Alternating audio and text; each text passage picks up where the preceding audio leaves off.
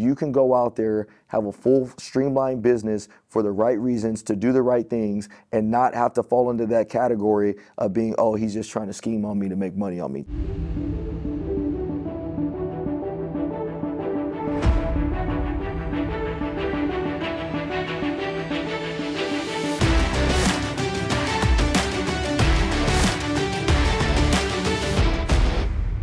Hey, welcome to an Empire Show. This is Bedros Keuilian, and this is an inside look. And we're doing something very unique and different today. We're going to talk about people who've got careers, who've got jobs. Uh, you might be a public servant. Uh, you might have a uh, career in some kind of industry, and you might want to break out of that industry and become an entrepreneur. And this is really the big thing that we're going to talk about today. And uh, we've got none other than my dear friend Ryan Tillman, who's got an amazing company called Breaking Barriers United. Ryan, what's up, man? D, what's going on, man? Thanks for coming out to the Empire Show. And uh, today we're going to do a deep dive into you, your business, what you do as a police officer. Excellent. Uh, especially in these crazy times. so uh, if you're watching and listening to this, um, we are what a week and a half since George Floyd Yeah, yeah. Murder? almost Two weeks, if not two weeks. Yeah. Okay, so this is a very critical time, and you know, it was one of those things that I'd always been meaning to bring you on the show. Uh, we've known each other going on almost a year, and I mean, no better time than now. Yeah. Yeah. So let's uh, let, let's get started about. I just want to know like why you became a cop. Obviously, you loved cops, and and, and you grew up as a little child saying, "I just dream of being a cop." Is that right? oh yeah, that's absolutely not right. Not right. So what's the story? So, um, so growing up, man, I grew up locally. Grew up in Rialto, California, which is not that far from here. Um, actually, I didn't really have too many interactions at a young age with police officers. It wasn't really till I start getting into high school that I actually start to, re- you know, see cops here and there. Um, my my some of my family members, uncle uncles and things like that, they would have bad run-ins. They would get pulled over, harassed for you know stupid things, whatever it may be. And I just kind of saw that from a far distance. Didn't really pay much of mind to it. So then, as I started getting older, I get I never forget this story, man. I got I was uh, driving. I had a Mustang. I had like a '94 Mustang. Just got my license, man. You could you I was probably the coolest thing in town. You couldn't tell me nothing, man. So, you know, I'm driving in the city, man. I'm like, you know, I have my seat back. You know, back in the day, you like roll, your, lay your seat back all Yeah, the way. where all you can see is knuckles where on- you on can the see- steering wheel, yeah. couldn't tell me nothing. So, anyways, I had my beanie on, and it was cold. And I was talking on the phone. Now, this was right around the time that they had just started passing laws you couldn't talk on the phone. And so I'll never forget. I had some guys roll up next to me and basically start saying, you know, get the, you know, mother, get off the mother effing phone, and you know, wipe the, you know, effing smile off your face and stuff like that. Wait, these were cops? These were, yeah, these were cops, and I guess they were in an unmarked vehicle. Got it. So in my mind, I'm thinking like they could have easily just told me to just get off the phone. You know what I mean? Yeah. So I had that bad experience, and then you know, moving forward in life, I started having some other bad experiences. I remember driving through a neighborhood, and one of the things I've always been a visionary. So, you know, my vision for my my brand, my vision for my business. It wasn't like it was just brand. I woke up one day and just had a vision all of a sudden. It was I've always visioned, you know, how can I change our society? So I like in, in order to do that, I like to go find inspiration and things. So I was driving through a neighborhood in Rancho Cucamonga, just trying to see like, hey, like you know, oh, this is cool house, man, it'd be cool, all that other stuff. So some guy's following me. So I noticed he's following. And it's not like I'm in like a t- like a bad looking car. Even if I was, oh well, like it doesn't matter. But I was in a decent looking car at the time. I had upgraded. I had got a Infiniti G35. So I'm like, you know, now I'm really the, the next thing since sliced bread. Yeah, I'm balling now. so I'm driving to the ne- the neighborhood, and some guy pulls up behind me. He's like, "Hey, you don't belong in the neighborhood. Um, you know, you need to leave here. If not, I'm gonna call my partners and have them come arrest you." So he was portraying himself, I guess, as an off-duty police officer. So I'm like, and the worst part about it was his young son was right there, and I'm like, Mm. you know, he didn't need to see all that. So, anyways, it did. I was kind of used to it at that point. How old were you at that point when that happened? Uh, I was probably around like 21, 20, 22-ish. So I was already, I had already moved back, and I'll go go into my story about where, because I went to college and played football at UNLV, so that's a whole different other story.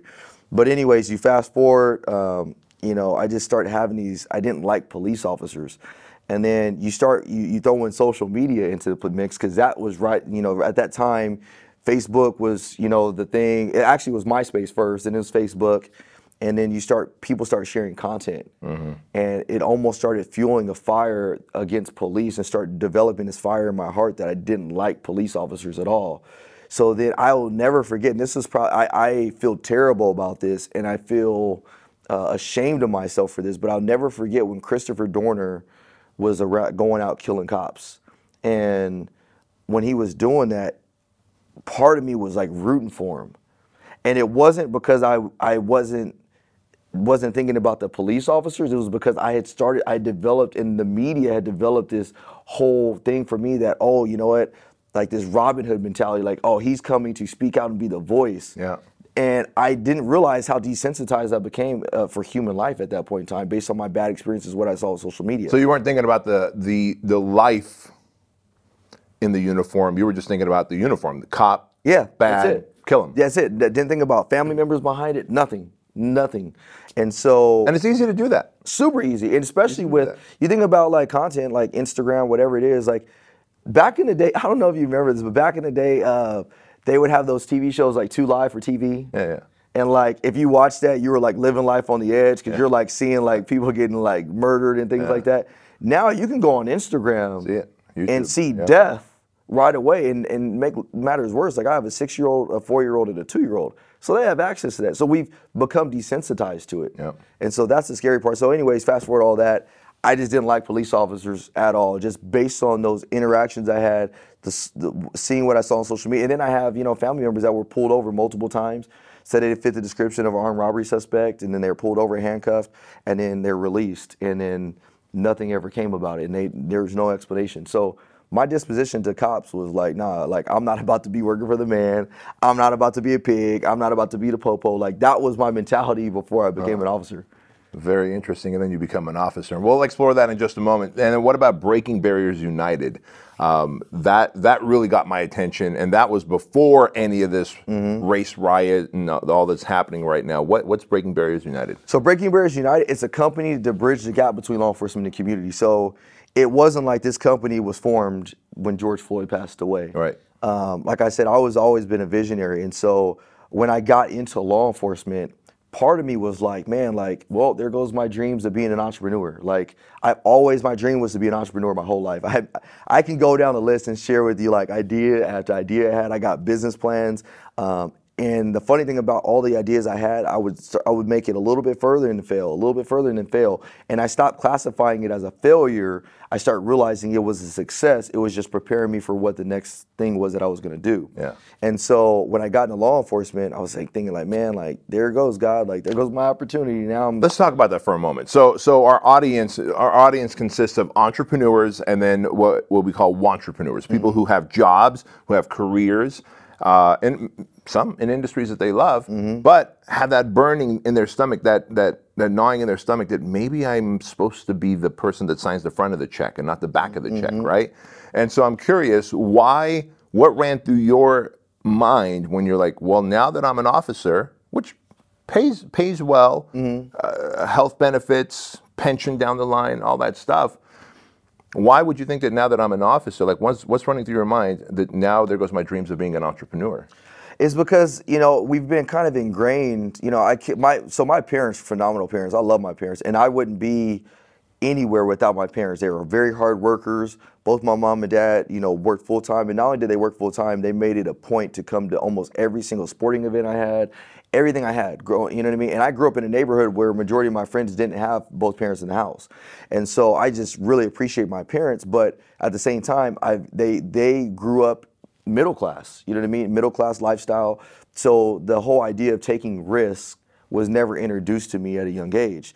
I didn't start seeing that till I went to college in Vegas and start seeing all these people from all around the world and then having people and looking from afar like, man, like that is like a cool lifestyle to live life on your terms. So when I got that job as a police officer in my mind, I'm thinking like, well, this is yeah, it's a great it's a decent paying job, but that's what it is. It's a decent paying job. Now, don't get me wrong, it's an honorable job. It's a very honorable profession. And, and for many, this fulfills their desire for service and self sacrifice. But for me, I knew that I still had a bigger calling. And that's why I was like, at first, I was like, I couldn't see the vision. Even though I was a visionary, I couldn't see the vision of entrepreneurship as a police officer. Gotcha.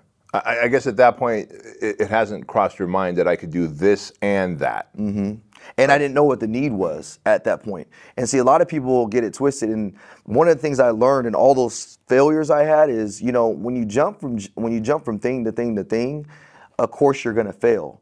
You know, your success comes with the consistency. And so me and my buddy Billy, uh, who's in studio right now with us, we were talking about this the other day. Is like, I think we've been successful because we've been consistent. Our content hasn't always been the best. There have been some times where we put out some effed up content. You know what I mean? But it it we were consistent with everything that we did, and people started seeing a message. They start seeing that we were consistent. And so, you know, when you have such a time as this with George Floyd, you know, you almost realize it's almost like a commercial. Like, how many times have we watched commercials on TV and never thought about it twice? Yep. You could let's just use a vacuum cleaner for example. You'll see the same vacuum cleaner over and over and over again, and then the moment you actually need a vacuum cleaner is like that's the moment you realize the commercial you just saw. Yeah. So what me and Billy have been doing over the course of the last, you know, five years or so is we've been consistent with changing the narrative of law enforcement in the community. And now the last two weeks, my phone's been blowing up off the hook from anybody and everybody around. Because all those times when you were speaking out, it's like ah, it's kind of falling on deaf ears. Because it wasn't a need. It wasn't a need. Yeah. It wasn't. Yeah. It wasn't a need until it was a need. Yeah, and, and by the way, the the piece in our brain that catches that is called the reticular activation center. Um, and I learned about this years ago through. Uh, Got to give credit to John Assaraf. He's just like this amazing dude that studies the brain and how and why we think. And the way he explained it was. Um, you know, you and I are talking, and since we're talking Mustangs, let's, let's say, what if I'm like, hey, Ryan, when you guys leave, when you and Billy leave here, you guys are driving down the highway, uh, see if you can spot any of these new Mustangs, right? The new Mustang Yeah. Shelby Cobras that are out there. All of a sudden, you're going to see to see like a new a Mustang everywhere, mm-hmm. and you're like, where the hell they come from? And that's the reticular activation center looking for them, Yep. or filtering filtering out the things that you don't Exactly. need Exactly. because there's so much information coming at us. If we had to pay attention to everything, we'd just go bananas. Exactly. Yeah, but that's such a great mechanism in our brain. And, it, and for you and your business, that's serving you well. Unfortunately, George Floyd's death shined a spotlight in what's always been happening consistently throughout our, our, our country. But um, now it's serving you and your business well and allowing you to really shine a light on something that needed a light shined on for a while. So, what kind of stuff, what kind of offers, what kind of, why is your phone blowing up? What are people asking you? What, what is the media asking you to, to talk about as a cop or as a black man? Both, both. Um, so I think one of the things that makes my business unique is that you know I I come in and come in in the middle because I came in from somebody that didn't like police officers, so I understand that side of it. I come in as a black man in America, I understand that side of it. But now I'm a police officer, and so there have been situations that I've been put in that if you look at it just a video that's posted, it's not going to give you the full context, and people would be bashing me based off of a short 20 second video. So I see that part of it. And so I think people, because I've always been neutral on it, you know, and I can see both sides of it, I think that's why people want to come to me because they know they're going to get a fair shake. And so that was important for me. That was important for my audience. And I think that's why people are coming to us knowing that, like, hey, Ryan's going to give me a fair shake. And one of the things I want to highlight too is, you know, we, we're looking at protests and we're looking at, you know, you know, people being businesses being looted and just all this division in our country. And one of the things that I can't stand the most is that you have all these people that give lip service on social media, like all this lip service, like, oh, this needs to be done, or justice for George Floyd, which I'm all about. You got the hashtags going around. But my point is, is that in two months, when all this is, you know, when the next big headline comes out, whatever that headline is going to be, how many of these people are actually going to forget about George Floyd? A majority of them probably are. Yep. A majority of them are probably going to forget about the movement. So the cool thing that I want to highlight, the, the hope that I want to bring to this, and if you're an entrepreneur out there listening to this, is that real t- real protest comes in entrepreneurship in many ways. Because you know, when you go out as an entrepreneur, as a business owner, and you start creating a solution for a problem, that's where the real protest comes. The real protest isn't necessarily a hashtag. That's going to fall on deaf ears many times. And so I've been about, you know, all this business for five years and I've been consistent because I saw a plan. And I've been attacked from both sides. I've been attacked from officers and I've been attacked from the community. But I think as people are starting to see the need, I think now more people are starting to see the globalized vision that I had from day one. Like mm-hmm. my son wants to be an officer so bad, like my oldest son.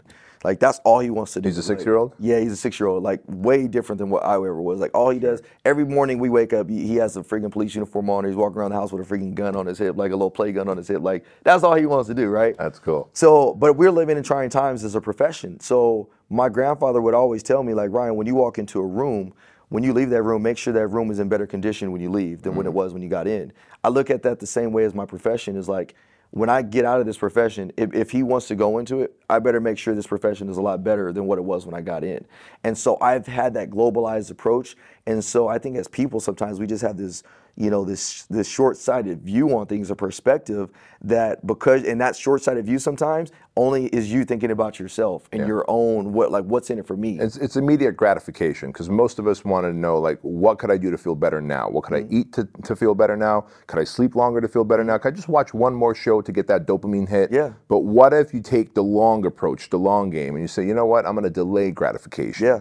And I'm going to work hard and maybe stand up against cops who are crooked and society who just paints us with with one brush, a broad brush, so that if my son wants to be a cop or any young son wants to be a cop in the future, I leave this industry better than I found it. Exactly, exactly, and that's that's what my whole that's what my whole uh, aura is. And like I said, I asked God from the beginning, like God, if this is what you want me to do, if you want me to be a police officer, then show me why. Because honestly, man, to be honest with you, B, like I still didn't know I wanted to be a cop even when I became a cop. Like I went through. So let me go back real quick. I when I I prayed about it, I said, God, if this is what you want, what you want me to do, open the door. If not, close the door.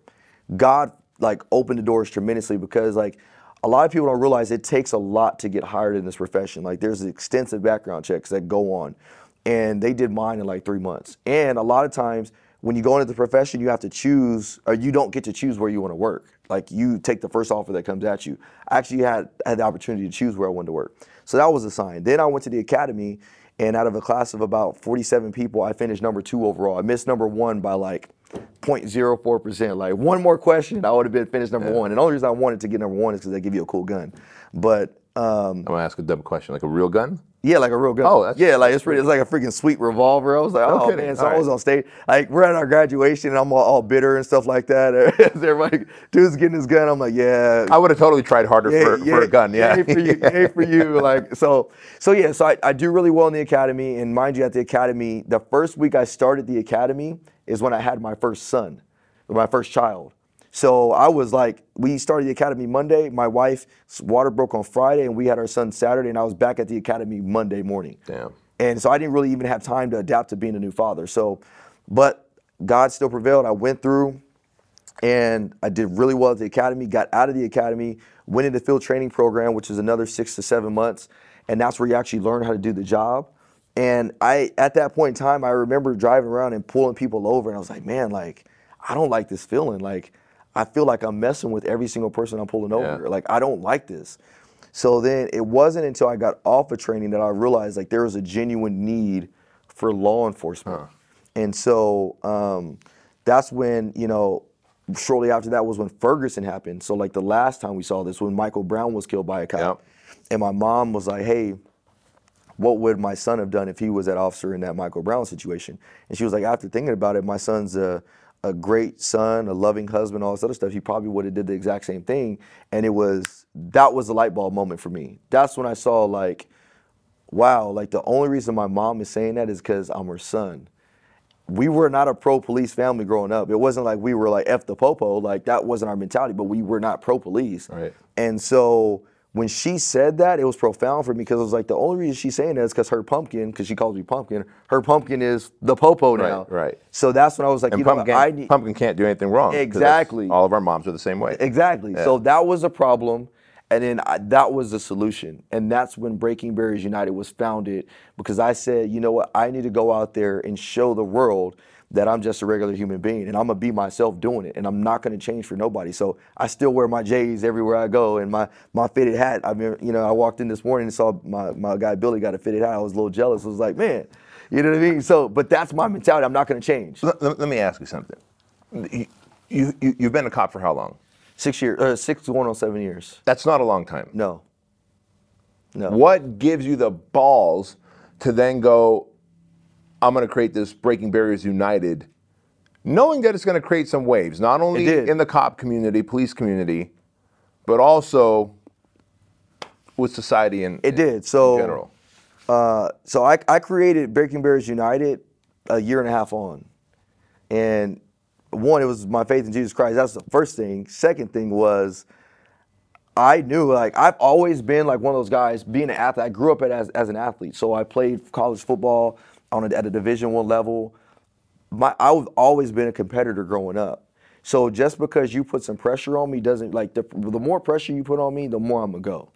And that was just that, like, you know, you talk about the book Relentless and just that that mentality of, you know, the cleaners. Yep. And, and just- as Tim Grover says, the author of that book, pressure is a privilege. Yes, it is. And so for me, I embraced it. And and that's why, you know, Kobe Bryant was one of my favorite basketball players ever. And then after reading that book, Relentless, I realized like Kobe, Mike, and Dwyane Wade, all those guys, they all had that same relentless men- mentality. Kobe just coined the phrase of Mamba mentality. They coined that for him, but it was the mm-hmm. same mentality. So that's kind of what sparked it for me. And I was like, you know what? I'm gonna go out and do it because it's the right thing to do. And that's what I realized as an entrepreneur. Like, you know, I live by three standards: is it moral, is it ethical, and is it safe? And if it meets those three criteria, I'm gonna do it. And so that's what kind of started getting me beyond the barriers that I had to push through. And mind you, man, like B, the first few years of my career, as much as they were a success, outward looking, I mean, I got awards, beat cop of the quarter, like six months on the job. I was awarded, I was nominated officer of the year the first year on the job. I got, you know, officer, I was awarded officer of the year two and a half years on the job. Um, I was getting accolades left and right, and people were upset at me and angry. And it wasn't stuff that I was out there seeking, like, hey, man, give me officer of the year, vote for me. Right. It was just my mentality, my drive. But people were trying to portray it to me like as if like I'm trying to be some freaking, you know, who do I think I am? Yeah. You know, what do you? And so that's Let- I faced a lot of pressure like that. Let, let's hit two things here real quick. Um, two, two very important things for, for our audience. Guys and gals, if you guys are watching this, listening to this, I don't know if you're on YouTube or you're on any of the, uh, the podcast platforms. One, if you wait till you think you're fully ready, you're never going to launch, period. A year and a half into being a police officer, you're like, this is what my heart says I need to be doing. Mm-hmm. Yep. I've talked to Jesus about it, Yep. and he's on board. Are we good? By God, I'm pulling the trigger. J man, on me Yeah. J man, good. Right. Yeah, and, and you go back, and it's funny because going back to those failures that I had Yeah. earlier, and I'm not going to tell y'all my business ideas because if y'all watch, I might try to steal them. I still might come back to those. but those failures I had, I realized He cracked me up. I realized like, man, like for such a time as this, like this is those failures led to this. Yeah. And now I see my true need and true calling. Yeah. So but I mean, think, think about this, right? Like, how many people, it, whatever the industry, but I'm going to use policing as an example, but let's talk veterinary, let's talk civil engineering, let's talk whatever. Might be like, man, I'm just a year, and I'm, I'm a puppy. You were a puppy a year and a half into the policing space, right? And there's clearly people that have seen more action than you, that have had more experience, time under the badge than you, who like your self-talk could have been uh, maybe someone else should be doing this maybe someone else who's got more experience more time under their belt more whatever but instead you came up with the idea you pulled the trigger because you knew that you're the guy that's going to do it. And i see so many people leaving money on the table leaving impact and meaning on the table and then ultimately are going to regret it because they're waiting for the right time experience the right partner to come along the right person to tell them you got this you can do it. And unfortunately, you're not going to find the right time. You're never going to have all the right information. You're never going to be fully experienced until you're dead. I, I think like the idea is that we're going to peak right when we die. If you're peaking in your 30s or 40s, like I feel bad for you. you. You should peak right when you're about to die at 100 years old. So that's thing number one. Thing number two that I caught real quick, and as our friend Ed, Ed Mylett always says, some of the best lessons are not taught; they're caught. Mm-hmm. And that is that you treat your profession as a cop and your business as an entrepreneur as a sport. Yes. That's exactly how I treat this franchise. It's a fucking sport It and I must win and It I must be competitive. I must be the best at it. Let me ask you this real quick. So, because you go back to the, um, I came in with a year and a half in the mentality. and I always tell this to people. So the question would be is like, if you take the NFL for example, you have a guy that's been there for 10 or 15 years.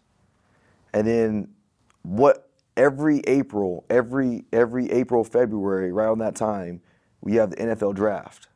And they're gonna go out there and get the best talent. When they get that best talent and when they acquire that best talent, do they draft him to put him on the bench or do they draft him to play? To play. Without a doubt, right? So even though he's a rookie in the NFL, they expect him to play. And that vet, do you think that vet is chilling knowing he's comfortable, or do you think that vet is nervous, like, oh shoot, like That might be my replacement. Yes. And so that's always been my mentality. And for some reason, and it's not just in law enforcement, it's just in general, whatever profession you go in, we get comfortable. Mm-hmm. And you get to that point where like you we start associating maturity, your experience with time on. And it doesn't always equate. Most times it doesn't equate. It does there are some good things that come with time on without a doubt. There's just certain things that you're gonna experience with time on without a doubt. But don't get it twisted and don't start thinking just because you got 15 years in the business, all of a sudden that makes me qualified in the expert as Bingo. the expert. Bingo. So, you know, me, I came in with that mentality like, man, like you you come in drafted number one, like I'm expected to produce. I'm expected to play. I'm expected to do what they brought me in here to do. And that's how I've always treated my life. And I think because of that, because of my drive, that's what continues to move me forward. And there's people that don't come with me. And there's no harm, no foul. Like, hey man, I still love you. We'll still roll together, but I'm not gonna stop. Mm-hmm. And and it's just that mentality. Like I, there is no stopping. And there have been to people that have been, Lord knows my story. There have been people to try to throw kinks and curveballs. Billy can tell you, even with our social media platforms, they will try to throw wrenches, but I will find another way to do it. So help me God. Bam. Bam. I love that. So so as as you take on these speaking gigs, because you speak at universities, you speak at high schools, and you do such a great job at speaking to the young kids that might have a different mm-hmm. narrative about police officers, just like you did, mm-hmm. right? Part of that narrative comes from, well, man, I heard how they treated my uncles and my aunts and my cousins. So you just kind of hear things around the house. Mm-hmm. Uh, and that changes a kid's narrative, right? 100%. That did with you. it did for sure. And then part of it is personal experience. You know, you're a black dude driving your Mustang. Uh, you know, you, you got to chill, so you got to drop that seat back, and you got your beanie on, and you're chatting it up on the phone. And a cop could approach you a couple different ways. Yeah. Hey, buddy, can you uh, just be safe and put that phone down? Or hey, put your fucking phone down and da da da da da. Right? So two very different. Like, I have respect for that cop, or I don't have respect Exactly. for that cop. And that again, as humans, we tend to broad stroke a lot of things. Like I had a bad experience. I didn't, but I well, I had a bad experience with the cop, but I had it because I was running away from the cops and they, they caught me. have, I Shame told, you for getting caught. have, I, have I told you that story? I think I heard it on one of your podcasts. Yeah, man. I, I so I had a '79 Toyota pickup. I was 19 years old. Uh, my friends. the- we started off tagging, and it wasn't wasn't like gang tagging. Like tagging was like Yeah, in, in my generation. That was a thing. Yeah, it was a thing, man. It was an artistic expression, right? Where there was like tagging crews, but then that someone would have a house party, and all the crews would come together and, and enjoy each other. You know what I mean? Would have a good fights would break out, but you know it wasn't no one's shooting anyone. Yeah. And um, so tagging leads to somehow w- one of my buddies figuring out that, hey, this guy's house is empty. No one's home right now. Let's go break in. And so I was the only one that had a car. I had a 79 Toyota pickup with a camper shell on it. Yeah. So one guy would sit next to me and the rest of the dudes would sit in the back of the, right? And then, so I was a getaway driver.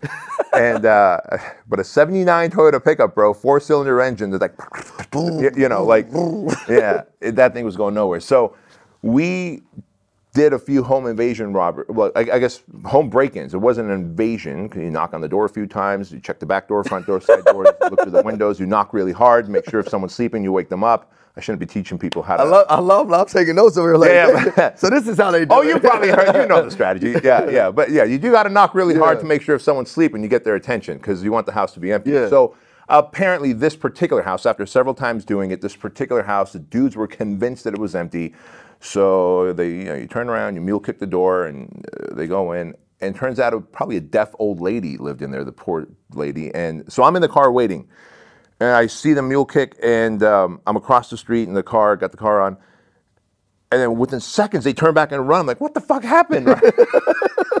that happened. yeah. And like, go, go, go. And as I start driving, and as it turns out, there was a lady in there. She probably just didn't hear all the Yeah, knocking and the yeah, yeah, yeah. commotions, this older lady. But anyway, Anaheim Police Department. Uh, so I see like unmarked cars around me, like, oh fuck, this isn't good. So I'm gonna make a right hand turn onto La Palma. I'm going down Magnolia, and I see now a helicopter. I'm like, oh, this isn't good. I got to outrun the helicopter in the '79 Toyota pickup. Let me just tell you guys this, and this is in the '90s, bro. Like the car is old, right? It's over a decade old, and. Uh, Oh, this is embarrassing. And it was bright yellow, this is bright great. yellow. This But it's all I could afford at the time. Great content. Yeah, yeah. And, uh, and, and I share this with you because the only bad experience I had with the cop was when obviously I couldn't get away. So I'm like, fellas, I'm gonna pull into the Arco. We're all gonna fucking spread out. And that's the only way where some of us are gonna be able to get away. Man, they parked so close to my fucking doors, but I couldn't even open the doors. And I, I was pulled out so fast through the window.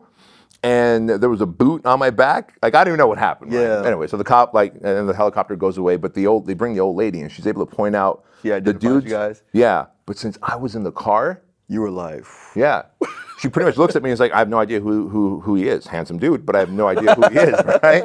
And so my dude, my friends got in trouble, and I didn't, and I was like, oh, this this is like a sign Yeah. from above. I'm changing gears here. Yeah. I'm changing gears, and that that was the beginning of me changing gears in my life. But uh. But that was my only bad experience w- w- with a cop, and I share that because so many people have had bad experiences with cops, especially if they're black, if they're a person of color, Hispanic, and it's easy to take broad strokes with, with that. Um, and, and and but I want to go back to something you talked about ear earlier, which we never got to. You, you know, you didn't have the highest appreciation for cops, but what made you decide to be a cop? Was it like all other roads were financial roads were turning dry, and you're like, I'm going to be a cop because I'll get paid? So no, so my, my dad's best friend was a captain for a local police department, and he was like trying to recruit me for like two years. Okay. And he was like, "Hey, you should be a cop. You should be a cop." And like I said, like my mentality was like, "No, not about to be the popo. Not about to be the man. Like that's not what I'm gonna do." And at the time, my wife had ended up getting so, two years later, uh, and it was funny because he was a black guy, and I'll never forget like he, his recruitment tactics were flawless. he, uh, my he went to he was like, "Hey, you want to come to, to lunch with me and your dad?" And I was like, "Oh yeah, that's fine." So What I'll did your dad do? My dad, so my dad worked at the high school that I actually went to, and he did all like my dad freaking did everything. He did the A, he did the AV, and then he was on the water board, and he was on the planning commission, and then he like my dad did freaking everything. And I Got it. think I take a lot of traits after my dad. So he was a civil servant as well. Yes, yeah, in many ways. So he worked for the school district. My mom worked in the banking industry, and so this day he takes, you know, he's like, "Yeah, come to lunch with us." So we go to lunch, and you know, I'm just thinking it's me and my dad Who's got the green eyes in your family? my uh, uh, great grandmother, or no, my grandmother and my great grandfather on my dad's side. So great grandfather on my dad's side and my grandmother on my mom's side. I'm not going to ask you to go into any stories, but I could just imagine the game you had pre-marriage. Hey, hey, God, in case your wife watches hey, this. hey. Done, and then go on.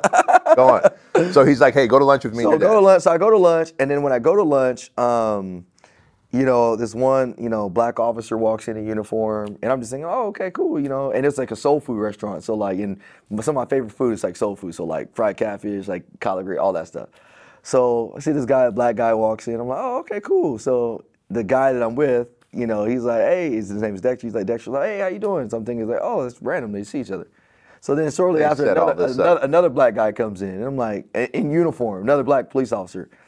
I'm like, hey, what's going on? So then they just sit down, like it's like one of those things. I, in my mind, I'm just thinking like, oh, they just so happened. to this must be the hour they come Right. to lunch. So, anyways, we're all eating together. By the time it was all said and done, there was like five black police. Officers. I would say, it was like 30 there. black police officers trying to sell you on the idea. And they were not, they weren't just officers, like they were like chiefs. There was like a chief there, a deputy chief, a captain, and then like a line level. And then here I am in like my jumpsuit or like my sweatsuit from like college football because I was still living in my college football days. Had, even though I was like three years beyond that, I was still living my Al college Bundy. football. yeah, yeah, right. You know, back in my day. Back so, my day. Um, they were just trying to sell me on this idea. So I, I still wasn't even sold. I was like, nah, man, I'm not doing that. So then. Fast forward to years Was later. your dad trying to get you on, on board with the My plan? dad too? was my dad was just like nah he he didn't care either way. He was like Ryan like De- you know Dexter. He's like you and I love Dexter to this day. I appreciate him and Derek Derek Williams. He's the chief of police over in Ontario. Those two guys with a few others. Um, you know I, I couldn't thank them more now. So anyways, fast forward. My wife gets pregnant. At the time, I was doing insurance for Primerica. So like you know, and I learned a lot of lessons doing door to door sales and man, like a lot of people would have a bad experience. I look at those as great experience, overcoming objections, how to sell people, Yes. all that stuff. So I got to stop you right there. Don't forget, young guys and gals, if you're in your teens, early 20s, you want to literally be able to print your own money, go door to door sales, sell solar, Yes. sell insurance, sell the fucking ring doorbell, sell whatever you need to door to door, deal with so much rejection that you become rejection proof. Go. Yes, that's exactly what happened. Yes. So I became rejection proof, but at the time, like I and funny about that is, in, when I got into the insurance business, I did really well within the first three or four months. Like me and my wife won the company trip, like my first five six months in the business, and we actually used that as part of our, our part of our honeymoon because we didn't really have that much money. So it was like to Universal Orlando and all the other stuff. But I did really really well there, and so what I started to realize is I had, you know, God had gifted me with the power of influence. And so I start influencing people and I start getting over and I would but it wasn't just my influence, I had to put the work in too.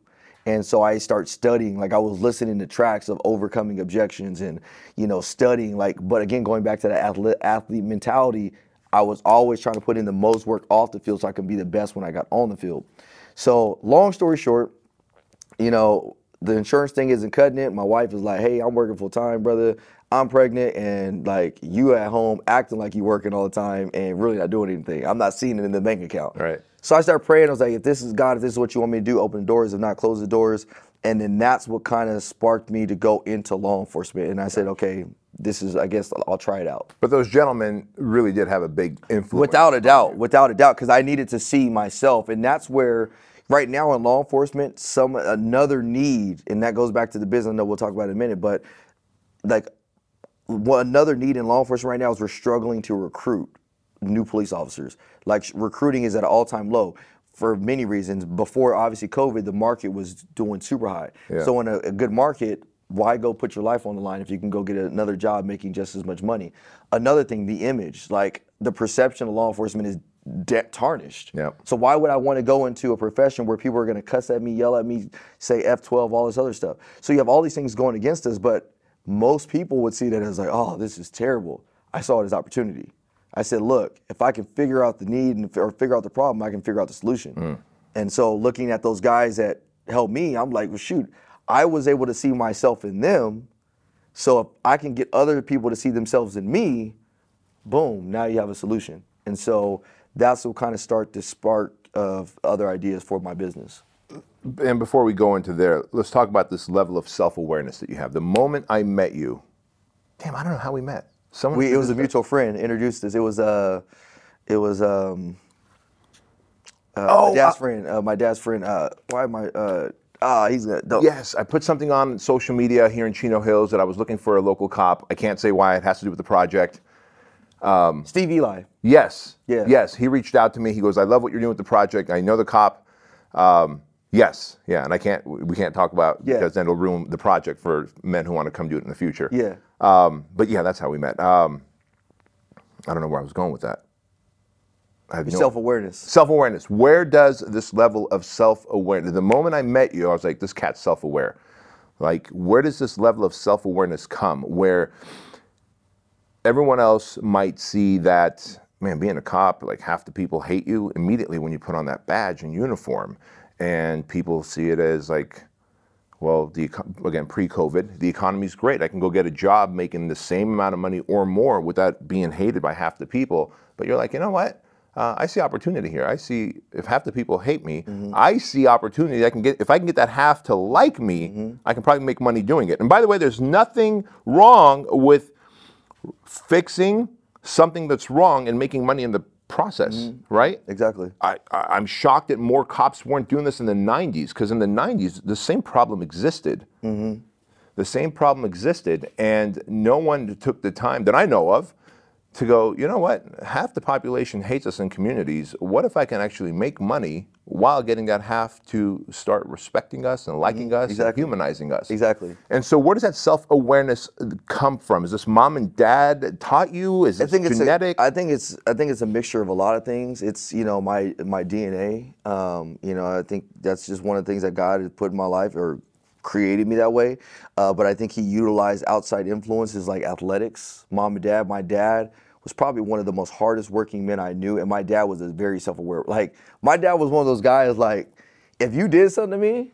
I was like, oh, I'm gonna tell my daddy, because my dad was like very self-aware. Like he, he didn't have no problem coming to cuss you out. Like it was what it was. Like, And so, but at the same time, if I screwed up, he was gonna let me know about it. And he was not one. He's not. it wasn't like one of these newer generation parents that I like to say is that, oh no, my son could do no wrong. Like no, like if anything, at first he was like, nah, what the heck did you do? Right. And I had to convince him otherwise. Like no, like Uh, I like, actually see- was in the good. See, a good parent, a good parent goes, "You're guilty until you, Yeah, you- exactly. until you're innocent. exactly. Then I'll go defend you." Yes, Yeah, exactly. I'm like so, that with my kids. Yeah, so so he so all of these things start developing to the self awareness, and I like that's a good point you bring up because you know I, I I I'm not no I'm not naive to say that racism doesn't exist. It does. If you go down to the South, there's still places and cities right now that to this day are segregated, but unfortunately, I know Af- a city in in in Atlanta. A good friend of mine uh, is from there, Big Rob, in Atlanta.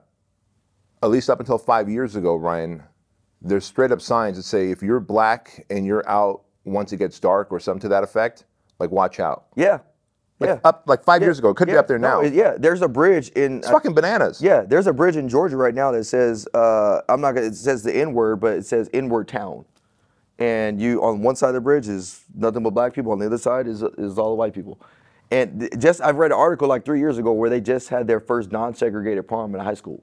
Oh, wow. Just three years ago. That's weird being in California because Yeah, because we don't know. We, we don't. Yeah. So, anyways, I say I bring up all this to say is like you know as as African American, you know we get in our own way. The one thing each and every single one of us are afforded as human beings in general is the power of choice.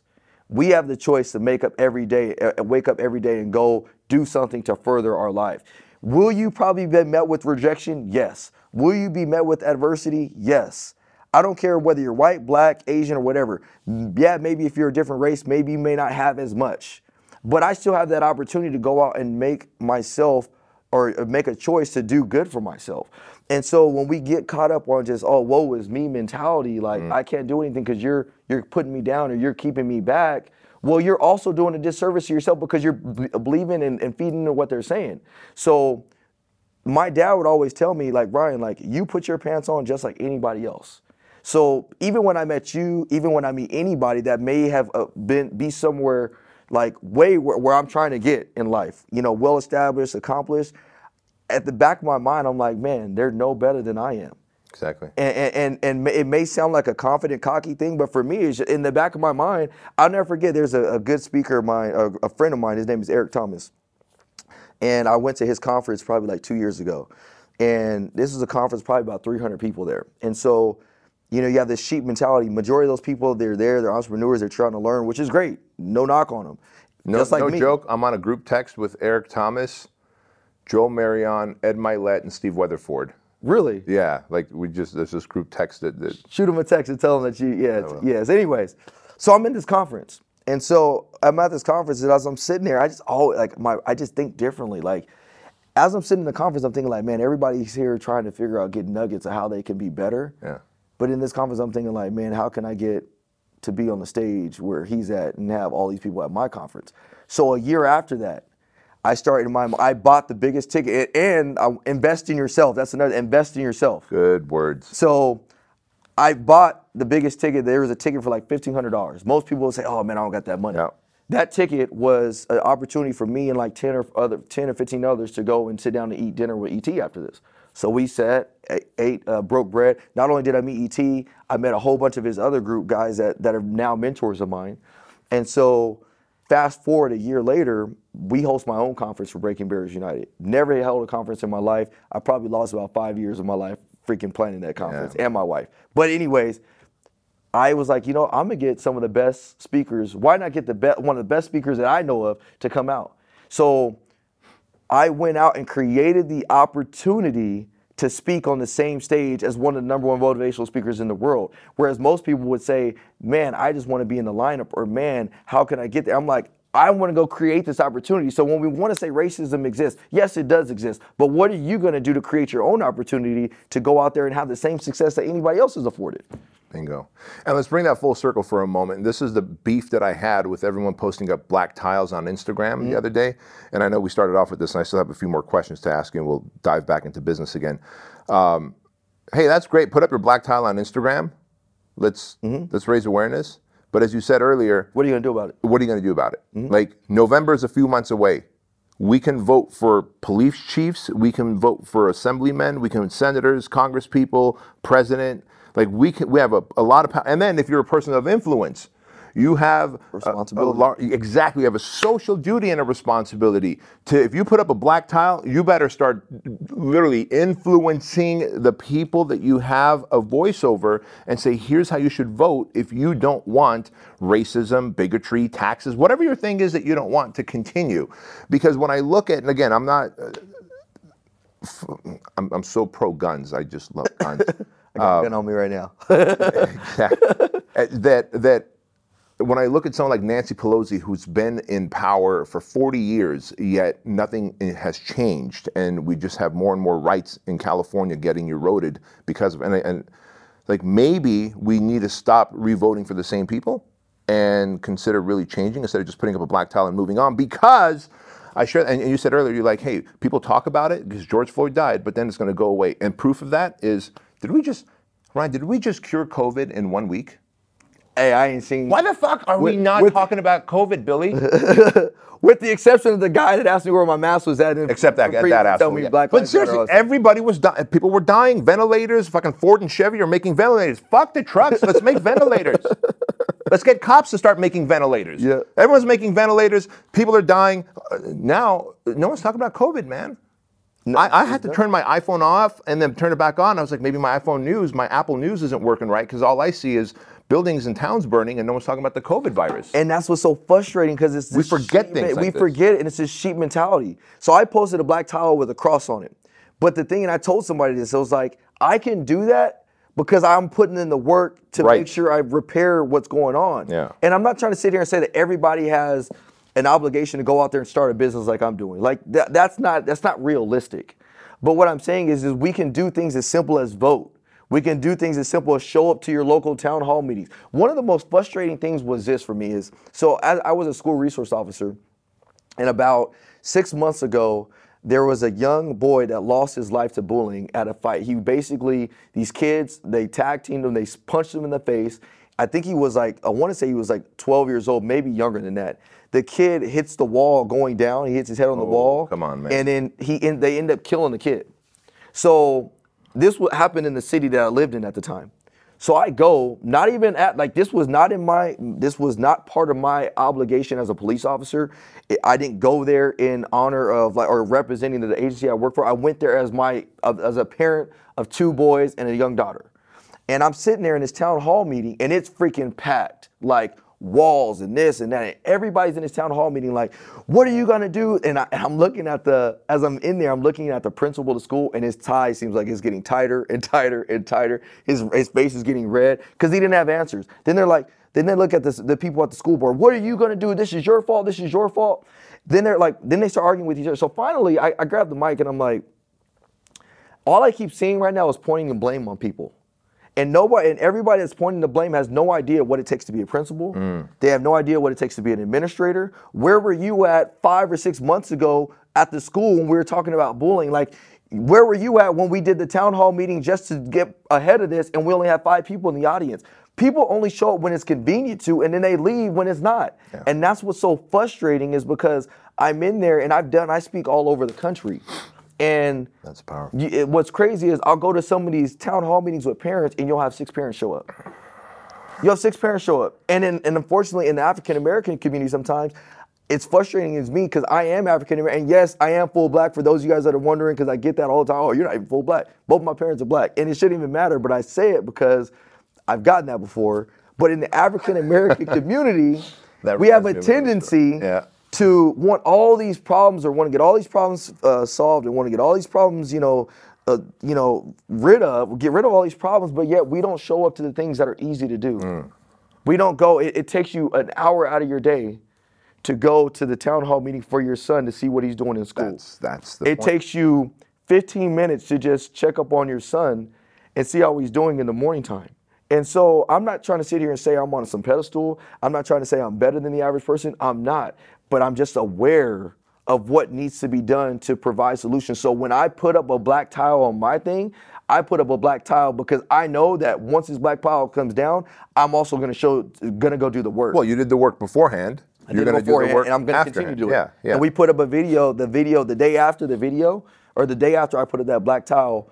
I put up a video on my social media page. Was when I got uh, Fox 11 did a news piece on me, and it really broke down everything that I'm about. And I did that on purpose because I wanted people to see the actual work that I actually do Mm-hmm. for the situation that we're in right now. Let's let's let's. Uh, there's a lot to unpack here. Yeah, my bad. I, I, No, no, no, no, yeah. no, no, no, no. I, I, I take great mental notes, so we're good here. Um, your speaking events. You're a full-time cop. Mm-hmm. Just the other day, you text was it yet? two days ago? You text me. You're like, "Hey, I'm in front of BK train." I'm like, "Hey, the family and I are driving there. Don't leave."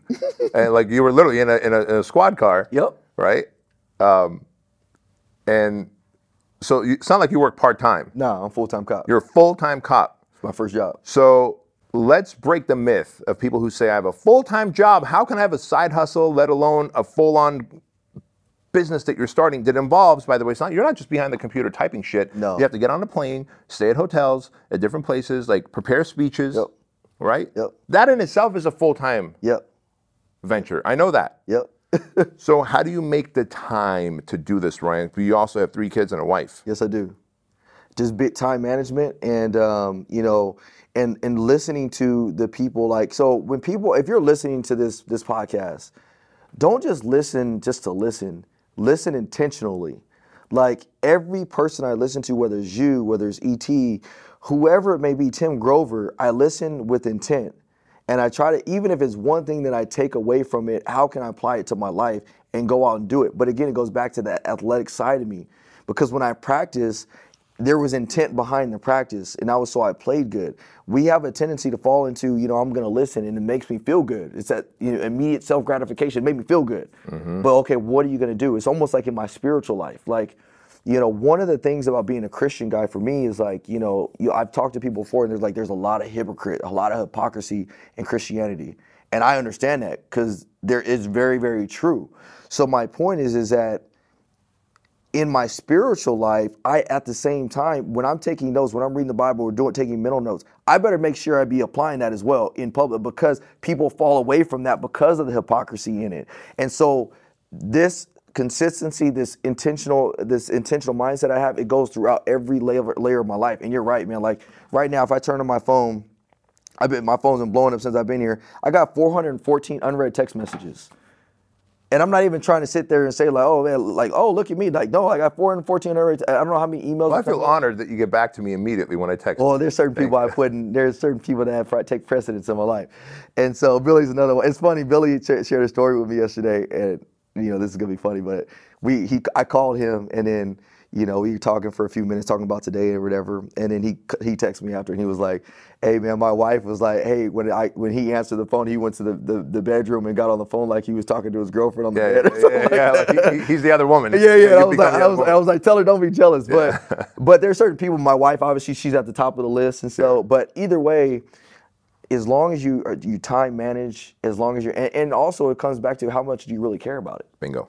Bingo. You find time for the things you prioritize that you see value in, and then you find excuses for the things that you don't. Mm-hmm. Period. And, and that's the big thing that I want to stress. And so this not only is another revenue stream for you when you go up and Mm-hmm. speak, right? You get a speaking fee for it. Uh, but now you're creating something for, I guess, what's the word? Young would-be police officers, right? You're So- creating another platform. Yeah. Tell so without getting into all the specifics of it, because I don't want some of y'all to come out there and steal my stuff.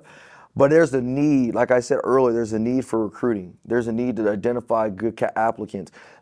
George Floyd only emphasized the need for getting good quality applicants. I another thing I always say is like you know when it go, comes to you know this priorities that we have as a country. p- There's this thing going around defund police. I'm like that's the stupidest thing that we can say. Like why would you want to defund police? Like people act like they can live a life without police. We saw in COVID. Think about the first two weeks of COVID.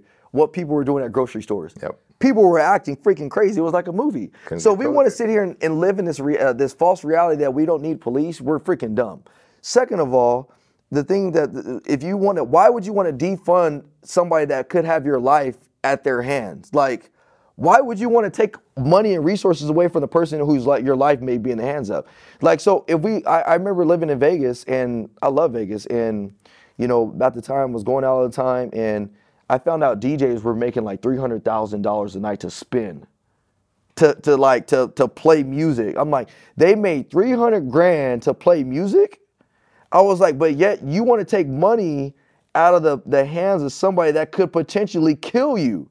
So you want to say, oh, you know what? Oh, these officers are undertrained. These officers, you know, they need more certification. But yet you don't want to put money into the pro into the pockets of where that training is going to go. Like we're so confused in so many ways because it sounds popular. It's popular not to like police. It's popular to say like I'm all about if you stand by Black Lives Matter and, and that's your platform, I'm all about it if if you really see there's a need. But my thing is is don't do it because it's popular. And that's what social media unfortunately has created is we do things because it's popular. And that's why I've gone back to say like if you have influence on social media, you have responsibility. Yeah. Whether you like it or not, you have a responsibility. And and and if you don't like it, then get off of it. Really good point. And so this is going to go right back to your self awareness. In one, you were like, hey, ha- half the population, on average, from the stats I've read, and you probably know the stats better. Like, w- I, I read one stat that was just shocking. It said the moment a man or a woman puts on the badge, half the people in that city hate him, half the people in that city love him, right? Mm-hmm. And so you're like, well, shoot, I got half the people in any given city whose minds I can change, who I can influence, mm-hmm. who, and and you were again self aware enough to remember that, well, wait a minute, I was young and I had an impression about cops that some cops were assholes, mm-hmm. some, most weren't. Mm-hmm. And so you found an opportunity to create money and to create change there. And then now, again, without going into great details, you're finding opportunity that, hey, cops need more training. And if I could be the source of that training, I could make money, and police departments might be more likely to hire these young men and women who have gone through my training because they are less of a risk to the department and the city they work for. 100%. If somebody still tries to steal my stuff, I'm coming after you. And I'm gonna back him up. and I ain't got a gun, but I could fight like a motherfucker. um, like that, it's it's it's problem solution. All of life is problem solution, man. And I just love that mentality. And I want to share this again with the audience. Full time cop, full time parent, has a speaking events that he does and bringing communities together and now launching another platform and if that's not time management if that's not energy management that's not resource management and if he said it best paying for knowledge you know buying that $1500 ticket knowing that you're going to have access because most people go, I can't afford that fifteen hundred bucks. Pete, you're going to spend that fifteen hundred bucks off your credit card no matter what. Is it going to be for a shitty vacation that you're only going to have memories and regret about, or is it going to be fifteen hundred dollars spent to make a connection and network that's Exactly. going to exposure. right? Exposure. We we fail because we don't have exposure a lot of times. Yeah, so that's great entrepreneurship lessons there from you. And to treat every single job or business that you launch as a sport, like be competitive, be athletic in it. But that said, you said something in the very beginning, and I want to come back to it. You said, uh, most of my friends that I grew up with, and you said most, Ryan, most of my friends that I grew up with didn't have both parents. Were most of your friends black, or were you saying most of my friends No, so general? no, so um, growing up, most of my friends were black, um, and when I went to Vegas, obviously, um, I started getting you know friends from different nationalities stuff because it's you're from all over the world. But yeah, most of my friends growing or growing up, most of my friends didn't either have both parents in their their life. If they did, it might have been you know step or something like that, and you know, I, I never forget, man. I, I uh, when I initially became a police officer, uh, I went down to the jail to take somebody to jail, and I saw this. Uh, when I got there, I saw this guy that I, I knew immediately. I was like, man, like that's my boy I grew up with, and he was in his uniform. I was in my uniform. He was in an orange uniform. I was in a black uniform. Oh shit! Okay. I'm thinking like he was like a guard or something. No, no. Okay, you got me there. Yeah, I know. That's that was my point. yeah, yeah. So so yeah, so he's in there. So I you know I say what's up to him, and that's I think one of the reasons why, um, you know I stand by everything I everything I preach. If you came on a ride along with me today, you'd be like, man, this dude, everything he says, he actually does in the public. So I still treat folks with respect, and Which, by the way, Joan, can you set up a ride along? we gonna make it happen. Yeah, we, we keep talking about it. yes, we gonna make it happen. Yeah, and now, now I don't know if you guys can go now, but now would be a great time, like in this Oh, yeah. time of. Yeah, exactly.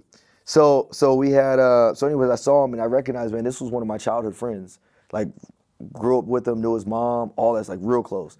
And uh, I went back to the uh, I went back to the uh, the computer to look up what he was in there for. He was in there for murder. And so I was like golly. And that wasn't the first person I saw. Then I saw another person like that was in there you know um, for uh, he was just strung out on drugs. And so like I've had in a short period of time in my life, my dad had a conversation with me. He said, Ryan, when you get older, some people are going to go get married. Some people are going to have big businesses. Some people are going to be very, very successful. But then you're going to have those that get strung out on drugs, some that get killed, some that, you know, die of or suicide. And at the time, I was like, yeah, whatever, pops, or whatever. It's like, you, you can't say anything Right.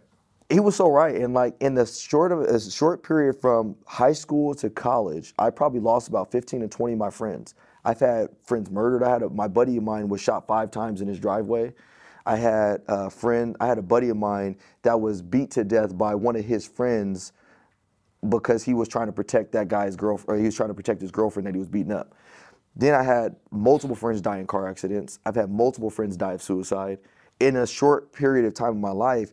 And so going back to your original question of like, you know, how I grew up and, you know, whether or not that plays a part in our society, it does tremendously. Like one of the things I hate, go back to COVID 19 you know, in COVID 19, everybody was like, oh, you know what? You got to stay inside. You got to wash everything down, get Clorox, wipe everything down. Instead of getting to the root of the issue, most of the people dying from COVID 19 were had high blood pressure, were either diabetic or whatever. So why Are Overweight? we, overweight. So why are we not telling people to work out? Why are we not telling people, hey, Well, that might offend them. Hey, Yeah, you're, cause yeah, exactly. It's like, oh, you're fat shaming. No, I'm trying to save your yeah, fucking life. Go get it. Go get a gym membership. Go do something because that is the root of the issue. So the same thing as a country, when we talk about why are we so divided, well, we got to go way back. Like we can't just say like, hey, we're here because of whatever happened last week. No, go way back to the home. We're here because somebody grew up in a single parent home. Somebody was raised with only a mom. Somebody was raised with only a dad. Like that really does play a part in the way kids are raised. And I can say that because I spent not only my childhood and my experiences, but I spent a year and a half working as a school resource officer, and I have some of those craziest stories dealing with these kids at this school and the stories that they would tell me, and I would see where they come from, and I'm like, wow, like this is this is some real stuff. So that's why that that question that you asked about being coming from a single parent home plays so true. So let's talk about that for a moment. And um, all I know is how to be transparent and authentic. So I'm going to be exactly as I am. My very first friend in the United States, his name is Dwayne. Black kid who I met in the apartment, Section 8 apartment complexes, uh, Shade Tree Apartments in Santa Ana, where we lived. I was six years old. Uh, I didn't speak English. He was just like, "Hey, look, another kid. Kids speak Yeah. kids, right? Uh, you don't have to know the language. We Yeah. just run around goofing off."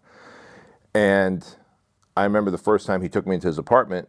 I met his mom. She cooked food for us, and I waited for you know, like I know my dad's coming home from work right now. His dad never showed up. I later learned there was no dad. It was just him and his younger sister and mom. And um, a young man that I mentor, his name is Leighton.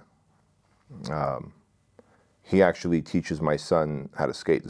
He's a, a black kid. He uh, he's 23 years old now. I've known him since he was 10 years old. His mom, Toy, uh, single black mom. Dad was in prison.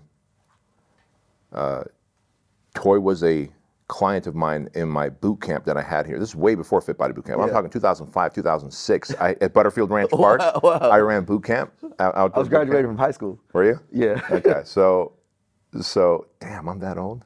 Hey man, you What year did you graduate? good, Though 2005. I'll be 33 on Sunday. Oh my God, dude, I'm 45, but I, I feel 33. That's the thing. That's all that matters. But happy uh, early birthday in case I Appreciate it, forget yeah. to text you on Sunday. But um, so anyway, Leighton, single family home again. Both Dwayne and Leighton grew up very strong, respectful, uh, put together. But Toy was like vigilant. Like when I was training her and a group of ladies at Butterfield Ranch Park, Leighton was there with his little skateboard, skating around. And as soon as he would go around a curve in the park, Butterfield Ranch Park, and Toy couldn't make eye contact, Your boy back over here. she would yell, Leighton! right? Like, and he'd come right around the corner. I was like, fuck, that's how Dwayne's mom was. And I think both moms knew that I have to take the mom and the dad role here.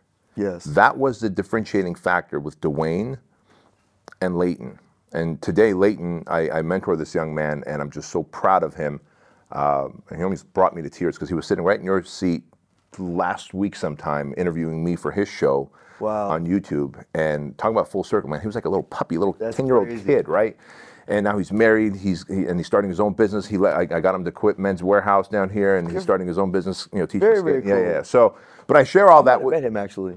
yeah. At Men's Wearhouse. Very bright. Okay, very bright. Well, okay, at Men's Wearhouse, he probably wore a suit, but he also has a clothing line. So li- very much like all great entrepreneurs, like you and me, Mm-hmm. he's got like, so he's teaching skating, and he's got he's creating his own clothing line that's very bright in colors, um, and he can pull it off because he's he's he's got he's got swagger for days. And uh, but anyway, I share this with you. But most black men grew up in a home without a dad. It's a statistic. You said it, the statistics prove it. There's- and yeah. I'm going to ask you something. I agree, Black Lives Matter. So if Black Lives Matter, Why are we not taking care all of our those own black lives? fucking dads who are leaving those women Why are we not taking pregnant, care of our own black what's going on? And there, yeah, it's sad. And there, there's a book called The Boy Crisis, and it really talks about the the boys being raised in single parent families, and there's something there's there's a certain bond that a, a boy has with his dad that he needs mm-hmm. that even the mom can't provide as as hard as she tries. And shout out to all the single moms out there. You guys, man, like without you, we couldn't be who we are you, you're so strong, independent, but there's certain thing boys need from a dad. And so it's okay to say Black Lives Matter, but don't just say it because of at the hands of police. Black lives should matter at the hands of everything. It should it should matter when it comes to us raising our kids. It should come to us, you know, not killing each other in the street. Black on black crime. Exactly. It should not come to us. You know, it, it, it- should matter in every facet of our life. Same thing with every other race. The one thing, and, and uh, you know, it's funny. Uh, uh, this one guy yesterday gave me this perspective that I never even looked at it like this. But the whole comparison of Black Lives Matter, because some people will say, "Oh, well, yeah, white lives matter and blue lives matter and all the other stuff." But somebody else, eh, this white guy told me it was a good analogy. He was like, "Would you go to a breast cancer awareness event talking about lung cancer matters?"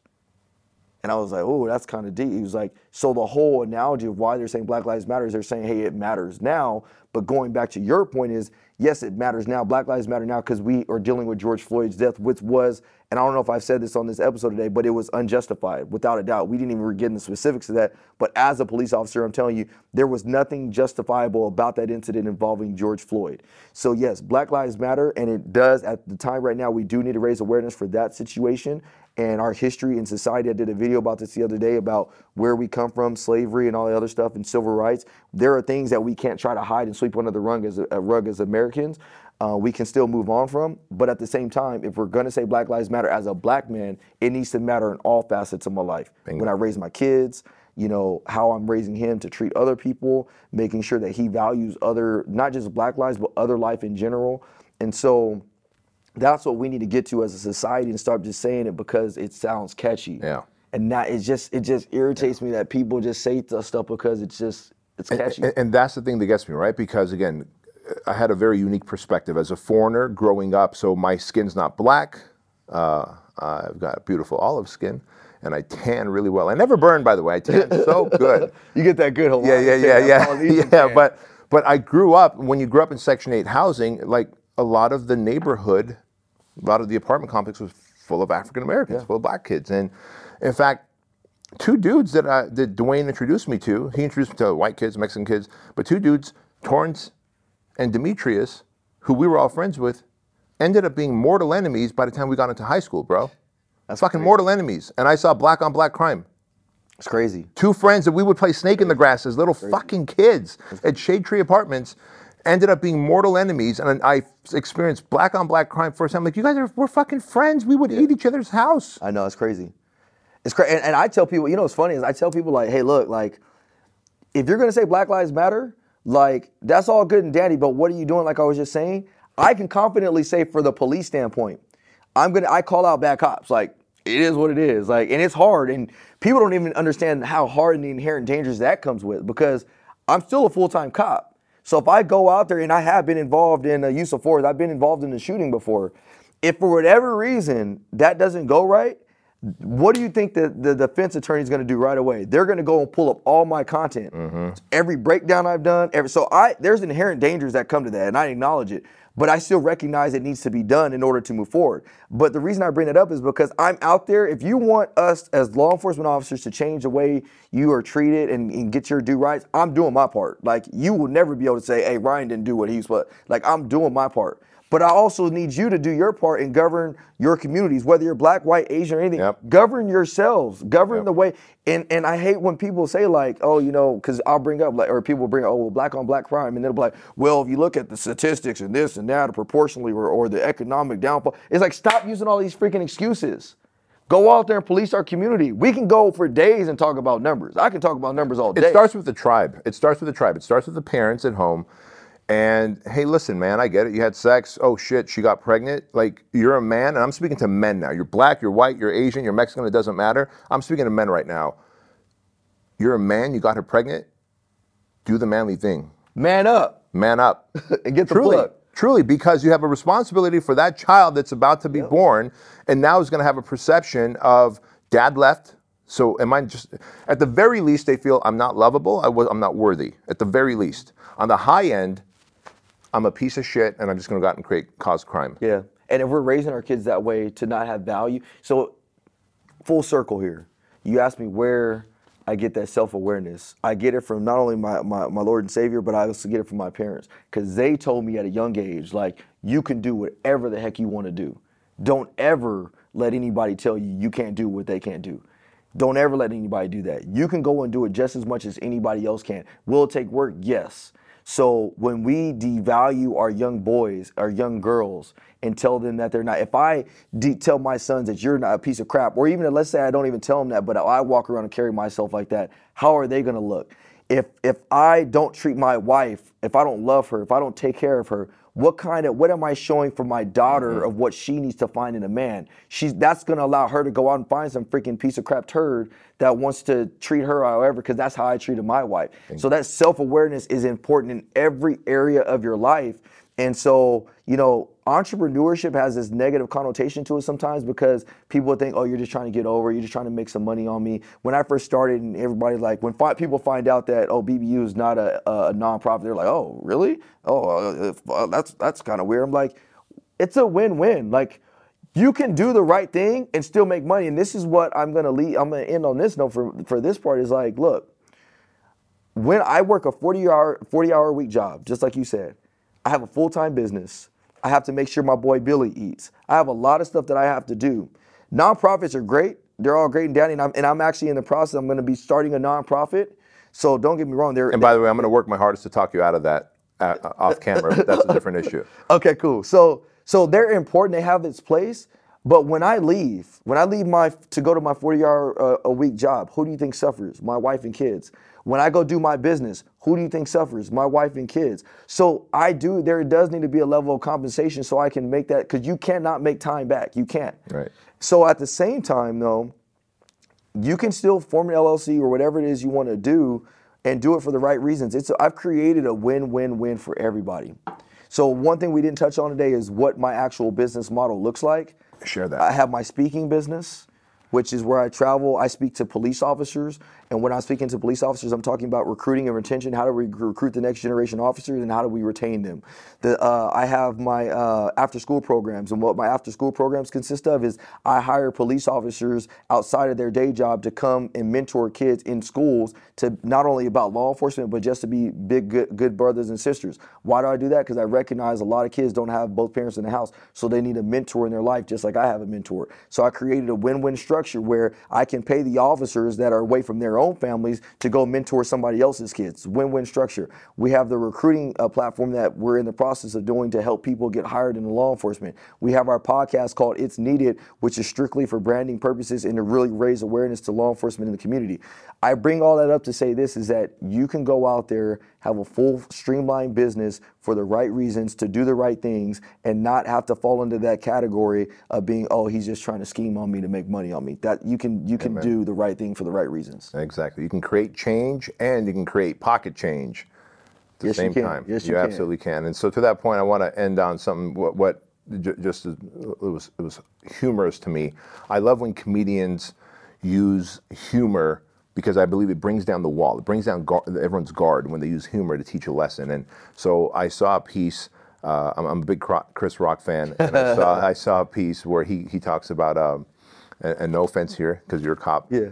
Uh, but he talks oh, about I know it's the episode you're talking about so like it's hilarious The, the the the bad apple, like Yeah, right? Where yeah, he's it's like, hilarious. He's like, yeah, people are just saying, oh, gee, that cop's just a bad apple. He's just a bad apple, a bad apple. He goes, but American Airlines, he goes, in some professions, you can't have bad apples. He goes, imagine if American Airlines said all our pilots are good, we just have a couple of bad apples. you ain't Most want to go of them- most of them are good. Like mo- most of them, like 99% are good. They, they will land the plane, but just a few bad apples like to fucking crash that plane into a mountainside. and he made a good point. Like certain industries, Mm-hmm. Yep. we simply cannot have bad apples, and afford and you are leading the fight against that. yes 100% Yeah. it, it has to be led and It's a zero sum. I mean, that you just can't have bad apples. No, uh, we we I think single-handedly, you know, people would beg to differ. If you look up the top 10 dangerous jobs, law enforcement is maybe towards the end of it, maybe not even on the list. You have like got uh, professions like loggers and things like that, but I truly believe we have the most dangerous job and the most difficult job. Because when I pull you over, I don't know who I'm pulling over. I can be pulling over you that just escaped from prison, federal prison, and you're not going back, or I can be pulling over a soccer mom and not even know it. Right. You know, I share a story. You know, the you talked about my samurai story earlier. Yeah, I'd love for you to share that story after after you make this point. Uh, yeah, it's just we just have a dangerous job. We don't know who we're dealing with, and so when people say we target and this and that, have there been officers that you know have racially targeted people? Yes, and we can't sit here and act like that has not happened, and it doesn't happen in certain places. I can tell you in California, law enforcement's way different, and we're really ahead of the curve on a lot of stuff. It's illegal here, so it's a very difficult job. Going to my samurai story, really, really briefly. Um, one time I, was, I got called to, uh, it was a call for service, basically. Guy, And you were a new cop when this. I was a new cop. I was fairly new, yeah. So we got, I was called for service. Hey, guy just stabbed his dad with a samurai sword. So this was towards the end of my shift too. So I'm thinking, I'm getting ready to go home. I'm thinking about some apple pie I got in the refrigerator. I'm like, man, I'm already like checked out. Right. Get this call. I'm like, oh, golly, man. I'm like, so anyways, I'm driving there at the time. Bruno Mars had just came out with like 24 carats. So I'm like, got my music turned up. It's so funny too because. You know, we get this image of like, you know, police officers just being all like. Wait, you guys can bump music and Oh, and all time, man. All time. Oh, heck yeah. It's funny because you guys will be like, we'll I be can't wait to go on a ride along Oh, now. yeah, Like, what am I doing being a like, yeah. CEO? People people will be behind, it. like, you'll be in front of us and I'll be behind you and you guys are all tensed up, like white knuckled and stuff like that. Y'all don't even realize I'm like eating, reaching for like greasy, Cheetos. greasy McDonald fries or whatever. So, anyways, I'm driving to the call for service get there as I get out of my car, this guy comes from behind me. He's like, ah, I'm like, oh snaps! Like there's really samurais out here tonight. Like like this is not a game tonight. So I get back in my car because I'm not about to be ninja swiped. Like that's not like not today. Like that ain't happening today. So I get back in my car. Wait, it was the guy with the samurai sword who, who came I'm running? assuming so. I didn't Okay, know because yeah, you're not as I'm gonna stand getting around and out, find out. some guys like come in. I just hear him yelling. So I re- retrack, and then as I get back, like as I retrack to you know reposition my car, like my partners have found this guy, and like we're trying to take this guy into custody. And so as we're trying to take him into custody, like like uh, my partner Asby, I'm like Asby, tase him. She ta- tases him like five times, and it doesn't work. Like ineffective. My man's like foaming at the mouth, like Oh, just shoot. like yeah, it's crazy. So I'll pull my baton. I'm like, man, shoot, I've been benching 315 pounds. Like I'm in tip top shape. Could have been the NFL. So I hit my man in the legs, like boom, and my man just looks at me. I'm like, oh snaps! Like this dude did not. I was like, you just gonna act like my hit didn't hurt in front of my friends? Like so. Anyways, so we hit him another time. It doesn't work. So finally, it took about six or seven Oh of us God. to take this guy into custody. And when we take him into custody, Wait, is he holding the sword this whole time while, no, this sword's while not he's there. being Sword- tased? sword's not there. But So now the yeah. sword's gone. Yeah, he didn't have the sword. He didn't come out with the sword. Okay, okay, got it. Yeah, so got it. He's just not going down. So He's just not going yeah, down. Yeah, yeah, So w- finally, we get this guy into custody, and what I didn't, what we didn't realize was that I looked down the street, and what I see is the whole neighborhood out at like three o'clock in the morning with Oh their phones out. shit. So perspective, Yeah. The whole neighborhood, all they do is see a bunch of cops on top of this guy. Yep. So they automatically, you go on Chino Connects, we were like, police brutality, oh my goodness, this is so stupid, oh my goodness, blah, blah, blah, blah, blah, blah, blah. Not even realizing that the dude just freaking tried to kill his dad. He missed his dad's heart by like that much. Dad ended up living. Dude was like strung out on all types of crazy drugs, whatever it was. But it just talks about perspective. And that's what also makes our job so difficult. I was talking to Joan earlier, and I was like, you know, we just saw that they just charged those guys in George Floyd, rightfully so. But I was like, and she was, and we were talking about the protests and how it seems like the protests are working because they're filing charges and stuff. Like, great. I was like, but that's also dangerous.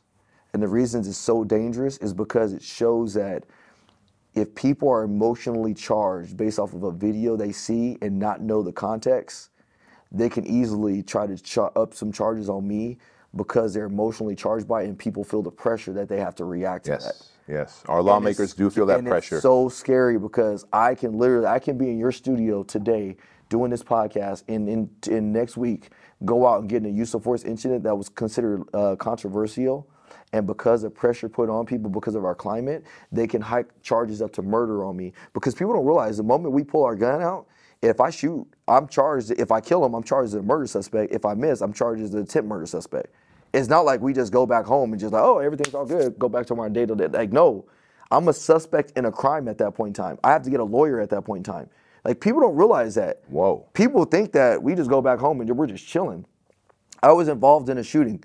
Can't get into the specifics of it, but I was involved in a shooting. And the first thing I had to do, they took me back to the station, and one of the first things they told me to do was like, hey, we're gonna call your attorney. And I'm like, are you like, so they called my attorney to talk to her, and I'm freaking nervous at this point because now I'm starting to second guess, like, did I not make the right decision? Right. Like, what, like, was something wrong? And so she has to go through, she has to talk to everybody, interview everybody. She's like, hey, don't talk to people, can't talk to nobody about it. So not only do I feel the internal pressure of like, man, did I make the right decision? I can't talk about it with nobody. It's an investigation. It's char- it's, it's it's a criminal investigation. So they're out there investigating this whole situation. Then you have to. She has to tell you, well, you have the ability to give a voluntary statement to detectives, or you can say no. So that was a moment because it's like, well, shoot, like, what do I do? I've never been in this situation before. Then you fast forward. If you don't give that voluntary statement, they have something that's called the Lybarger, which basically forces you to talk. And if you don't talk, they can fire you. They say, I'm ordering you to talk about that situation. And if you don't, you can be fired. And this is not a knock on the, the, the criminal. This, if anything, it's help. It's telling people like there are measures in place to make sure we get rid of bad people. All right. So at that moment in time, they read me the same rights that I read to the same people I take to jail. Are you just tripping out in that moment? Like, what the hell? And they tell you before, they brace you like, hey, I don't want you to flip out when you're in here, but just know like we're gonna read you your Miranda rights. You have, you have the right to remain silent. Anything you say can and will be used against you in the court of law. You have the right to an attorney. Uh, to, you have the right to have an attorney him present with you while you're being questioned. If you cannot afford, if you cannot afford to hire an attorney, one would be appointed to represent you before question if you wish one. The same rights I read to people that I arrest were the same rights they read to me when I fired my gun because I had a, I was trying to stop an imminent threat to the public. So when we sit here and say like there is no measures in place to guard against crooked cops, there are. Could it be better? Yes. But we can't get fooled to think that we just go home and just go to sleep and sleep well at night. Right. Imagine if we kill people. Not only do we have to deal with the external legal stress and the pressures of losing everything, but you also have to deal with the fact that you took another person's life. Whether it was justified or not, it still doesn't make it easy. Well said. How do people find you? Find me on Instagram, breaking underscore barriers underscore united. I get that right, Billy? And then uh, you can find us on Facebook, Breaking Barriers United, uh, YouTube channel, Breaking Barriers United. And uh, am I missing any ones?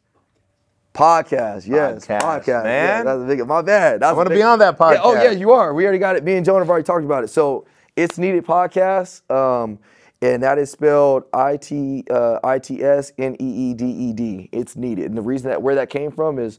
Anytime anybody asked what my business was, and I start telling them, they're like, "Oh my goodness, that's so needed." It's needed, yep. So I was like, "Let's just call it. It's needed." So Well, Ryan, bro, I appreciate you one being transparent, two being entertaining, because at the end of the day, all information that you're going to find on podcasts, videos, whatever, if there's no entertainment, people are just going to stop watching it. Nobody listens. And, and you are, you do have the gift of entertaining and self-awareness, and entertainment is important because that's how you also get your message across when you're speaking to other cops, schools, kids, et cetera. And I really appreciate you making the time to come out here today with your busy schedule and the fact that you've been uh, sending me pictures, like.